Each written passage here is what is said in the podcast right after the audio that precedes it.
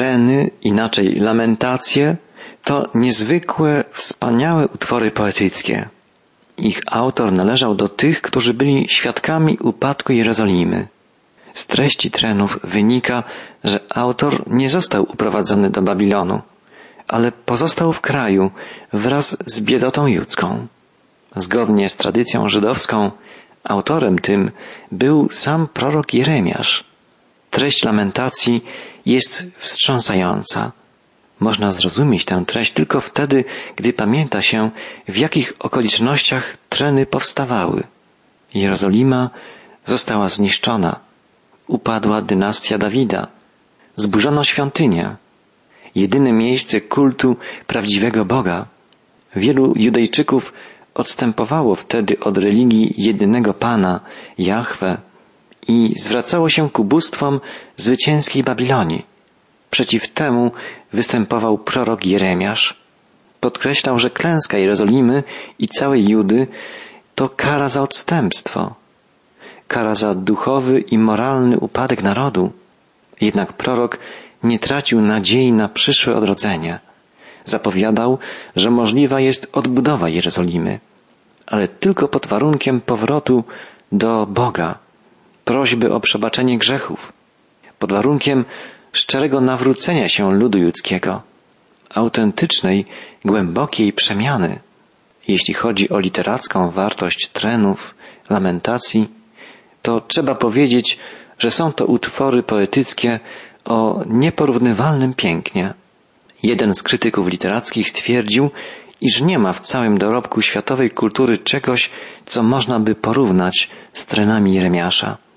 Trenów owych inaczej lamentacji, jest pięć, z czego cztery mają budowę akrostychu, czyli budowę alfabetyczną. Każda strofa zaczyna się od nowej litery alfabetu hebrajskiego. Alef, bet, gimel i tak dalej. To tak, jakby polski utwór zawierał kolejne strofy rozpoczynające się od liter A, B, C, D aż do Z ponieważ w alfabecie hebrajskim są 22 litery. Lamentacje Jeremiasza mają po 22 strofy, za wyjątkiem lamentacji trzeciej, która ma 66 strof, czyli trzykrotnie więcej. Tu po prostu trzy kolejne strofy rozpoczynają się na literę Alef, trzy następne na literę Bet, następne trzy na literę Gimel i tak dalej. 22 litery razy trzy dają 66 strof. Budowa trenów jest więc bardzo kunsztowna, podobnie jak budowa niektórych psalmów. Trudno oddać ją w tłumaczeniu na język polski, podobnie jak i na inne języki świata. Tak więc zarówno pod względem treści, jak i pod względem formy, treny, lamentacje są utworami wyjątkowymi, unikalnymi. Posłuchajmy, jak rozpoczyna się pierwsza lamentacja Jeremiasza, w której prorok wyraża swój głęboki smutek z powodu upadku Jerozolimy. Ach, jakże zostało samotne miasto tak ludne, jak gdyby wdową się stała przodująca wśród ludów. Władczyni nad okręgami cierpi wyzysk jak niewolnica. Płacze, płacze wśród nocy, na policzkach jej łzy, a nikt jej nie pociesza spośród wszystkich przyjaciół. Zdradzili ją wszyscy najbliżsi i stali się wrogami. Jerozolima, święte miasto, upadło. Jerozolima jest osamotniona, zniszczona, zdradzona. Jaka jest tego przyczyna? Prorok wyjaśnia. Jerozolima ciężko zgrzeszyła, stąd budzi odrazę. Kto cenił ją, teraz nią gardzi, gdyż widać jej nagość, ona również wzdycha i chce się wycofać. W fałdach jej sukni plugastwo. Niezwykłe słowa. Jerozolima zostaje porównana do obnażonej kobiety, której udowodniono winę. Widać jej nagość. Ona również wzdycha. W fałdach jej sukni plugastwo. Boża oblubienica stała się brudna. Jej szaty są skalane jest pełna duchowego cudzołóstwa. Bóg mówi więc poprzez usta proroka. W fałdach jej sukni plugastwo. Niepomna jest przyszłości. Te ostatnie słowa mają ogromne znaczenie. Ona nie myśli o swoim ostatecznym losie. Niepomna jest przyszłości. Odwracając się od Boga, Jerozolima zapomniała, jaki będzie jej koniec. Rzeczą jeszcze bardziej fundamentalną jest to, że zapomniała o swoim celu jako stolicy narodu. Zapomniała o swoim związku z Bogiem. Zapomniała, co zostało napisane w pięcioksięgu mojżeszowym. Zapomniała, że ostatecznym celem człowieka jest miłość do Boga i do ludzi. Człowiek nie jest tylko przypadkową konfiguracją atomów w potoku przypadkowej historii. Nie. Człowiek, stworzony na podobieństwo Boga, ma cel swego istnienia przebywać w łączności z Bogiem, zarówno w odniesieniu do tego, co działo się w dniach Jeremiasza, jak i do tego, co dzieje się w naszych czasach, w naszych ostatnich pokoleniach. Chodzi o to samo. Człowiek zapomina o celu swego istnienia, zapomina, kim jest i jakie znaczenie ma jego życie. Nasze pokolenie o tym właśnie zapomina. Nie można przede wszystkim obwiniać młodszego pokolenia, tych, którzy dzisiaj są zagubieni, którzy są oddaleni od Boga, postępują tak, że czynią to, to, co jest całkowicie sprzeczne z chrześcijańskim sumieniem. Nasze pokolenie i pokolenia, które nas poprzedzały, są winne stopniowego odwracania się od Boga. Dzisiaj zostają nam nie tylko religia i kościół bez sensu, ale mamy także kulturę bez sensu. To mówi Jeremiasz o narodzie Bożym, który za jego dni odwrócił się od Boga. W fałdach jej sukni plugabstwo. Niepomna była przyszłości. Wielce ją poniżono. Nikt nie śpieszy z pomocą. Dlatego, że naród żydowski nie pamiętał o celu swego istnienia, został poniżony. Naród ten nie mógł znaleźć pocieszyciela. Zapytajmy, co cechuje nasze pokolenie? Faktem jest, że nowoczesny człowiek myśli, iż nie ma nikogo we wszechświecie, nikogo, kto by go kochał, nikogo, kto by go mógł pocieszyć. Choć z drugiej strony desperacko wprost współczesny człowiek szuka pociechy w ograniczonych, skończonych związkach życia – które graficznie można by przedstawić poziomymi liniami, ale to nie daje efektów. Widać to wyraźnie w sztuce, w muzyce, w literaturze, w życiu seksualnym, w związkach międzyludzkich. Człowiek znajduje tylko wszystko niszczące niezadowolenie, zawód, brzydotę. Judejczycy próbowali szukać pomocy w Egipcie, próbowali odnaleźć stabilność w Babilonii, ale nie znaleźli nigdzie pocieszenia, bo odszedł od nich prawdziwy, jedyny pocieszyciel. Nasze pokolenie też próbuje znaleźć coś, co dałoby zaspokojenie. Szuka nasze pokolenie na przykład w seksie, w bogactwie, w wielu innych rzeczach, jakby w tysiącach Egiptów i Babilonów. Prorok Jeremiasz pisze, jęczy cały jej lud, szukając chleba, na żywność swoje skarby wydali, aby siły przywrócić. W oblężonym mieście Żydzi głodowali fizycznie, dawali wszystko za chleb. Dzisiaj większość ludzi na zachodzie nie głoduje.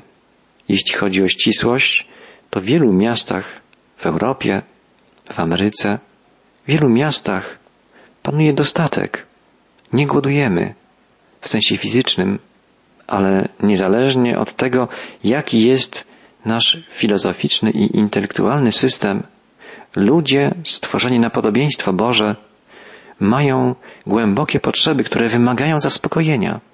Chodzi o głód duchowy. Niektórzy ludzie za najpilniej wymagające rozwiązania problemy uważają potrzeby intelektualne. Stąd zaglądają do filozofii czy analizy lingwistycznej, ale tam nie znajdują ostatecznej odpowiedzi także w psychologii czy w socjologii.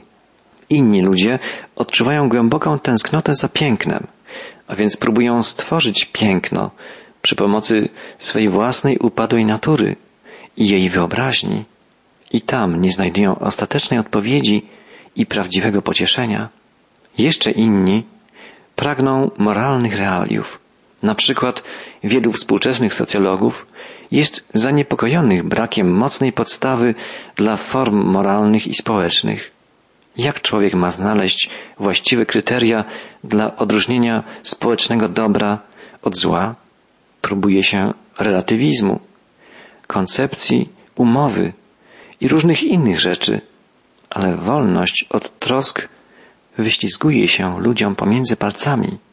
Wielu ludzi wreszcie gorąco pragnie miłości, bo Bóg stworzył człowieka po to, żeby kochał i by był kochany. Tak więc nasze pokolenie zwróciło się do seksu jako wypełniania potrzeby miłości w ludzkim sercu. Ale to jest niemożliwe. Seks nie spełnia swego zadania w oderwaniu od miłości. Nawet są małżeństwa, które spędzają na rozmowie północy na ten temat. Po co? Godząc się z niechrześcijańską wizją świata, szukają jakiegoś rodzaju ludzkiego pokrewieństwa myśli. Próbują znaleźć choć jedno zdanie, które mogliby powiedzieć i wyczerpująco omówić i zapoczątkować tym pełne treści ludzkie kontakty. Ale będąc istotami ograniczonymi, dożywają rozczarowania. Tak więc każdy człowiek, pozbawiony łączności z Bogiem, woła: Jestem głodny. Ręka Boga zaciążyła na naszym społeczeństwie. Bóg nas osądza i ludzie głodują. W przeciwieństwie do pogańskiego Boga Zeusa, którego ludzie wyobrażali sobie jako ciskającego potężne gromy, Bóg w swoim sądzie po prostu odwraca się, tak jak odwróciło się od Niego nasze pokolenie. Bóg pozwala na to, by przyczyny i skutki naszego postępowania były odczuwane przez nas na przestrzeni historii. Bóg może przeprowadzić swój sąd w dwojaki sposób. Albo poprzez bezpośrednie interweniowanie w historii, albo poprzez poruszanie kołami historii, poprzez pozwolenie na to, by konsekwencje naszych czynów były widoczne w następnych pokoleniach. Często bywa tak, że jakieś marginesowe błogosławieństwa płynące z Ewangelii, oderwanej od chrześcijańskiej podstawy, stają się narzędziami sądu w następnym pokoleniu. Rozpatrzmy na przykład kwestię wolności. Przemiany demokratyczne w wielu państwach, także w naszym kraju, w naszym rejonie Europy, przyniosły nam wolność. Jednak czy umiemy z niej korzystać? Czy nie jest tak, że zamiast wolności doświadczamy niewoli, zniewolenia własnym egoizmem, własnym grzechem? Czy nie jest tak, że dojmująco odczuwamy coraz mocniej, że ani materialne, ani kulturalne dobra nie przynoszą nam zaspokojenia? W obecnym toku historii nasze pokolenie czuje, jak to powiedział wielki pisarz francuski Proust, że proch śmierci jest na wszystkim. Odczuwając przemijający charakter obecnego życia, nasze pokolenie próbuje albo przedłużyć życie, albo przy pomocy różnych rodzajów dziwnych i błędnych urządzeń dać nadzieję życia po śmierci. Widzimy więc bardzo dziwną rzecz. Ludzie, którzy uważają się za materialistów, mimo to szukają kontaktu z tymi, którzy zmarli. Wielu jest ludzi, którzy zaprzeczają istnieniu Boga, ale z drugiej strony objawiają wzrastające zainteresowanie spirytyzmem, demonologią, astrologią, horoskopami.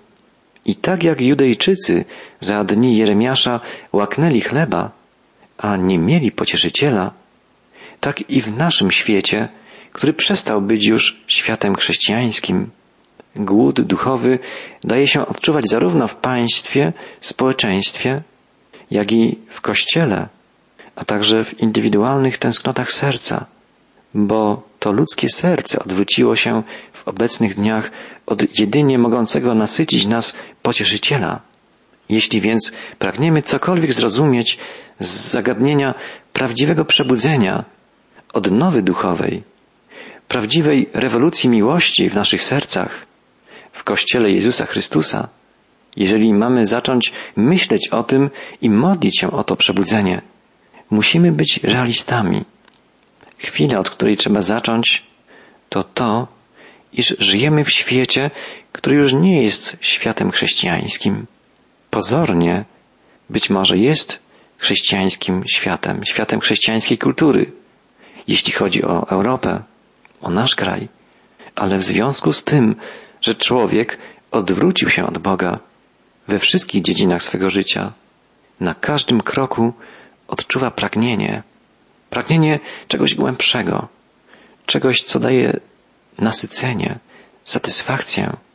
Jedyną odpowiedzią na to ogromne duchowe pragnienie są słowa Chodźcie do mnie wszyscy, którzy jesteście spracowani i obciążeni, a ja dam wam odpocznienie. Jezus Chrystus przyszedł, by odmienić nasze życie, by uczynić je życiem spełnionym, życiem obfitującym. Posłał nam Ducha Świętego, wspaniałego pocieszyciela, nauczyciela, obrońcę, przewodnika. Korzystajmy z czasu łaski. Korzystajmy z obecności Pana. On mówi, kto napije się wody, którą ja mu dam, nie będzie pragnął na wieki, lecz woda, którą ja mu dam, stanie się w nim źródłem wody, wytryskującej ku życiu wiecznemu.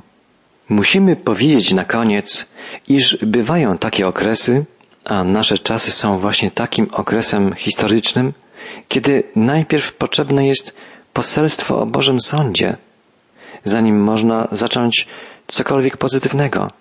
Najpierw musi mieć miejsce poselstwo sądu. Bywają takie okresy, a dni Jeremiasza i nasze czasy są właśnie takimi okresami, kiedy nie możemy oczekiwać konstruktywnej rewolucji miłości, jeśli zaczynamy od przesadnego podkreślania pozytywnego aspektu Bożego poselstwa. Musimy najpierw ukazać współczesnemu człowiekowi prawdziwy dylemat, pokazać, że jest bardziej umarły niż mu się wydaje, że jest martwy w sensie duchowym, że jest moralnie umarły, ponieważ odłączył się od Boga. Jeżeli tego nie zrozumie, jeśli nie zrozumie, co jest istotą zła, nie będzie w stanie zrozumieć poselstwa pozytywnego, nie będzie w stanie przyjąć Ewangelii, bo nie będzie świadomy swojego stanu.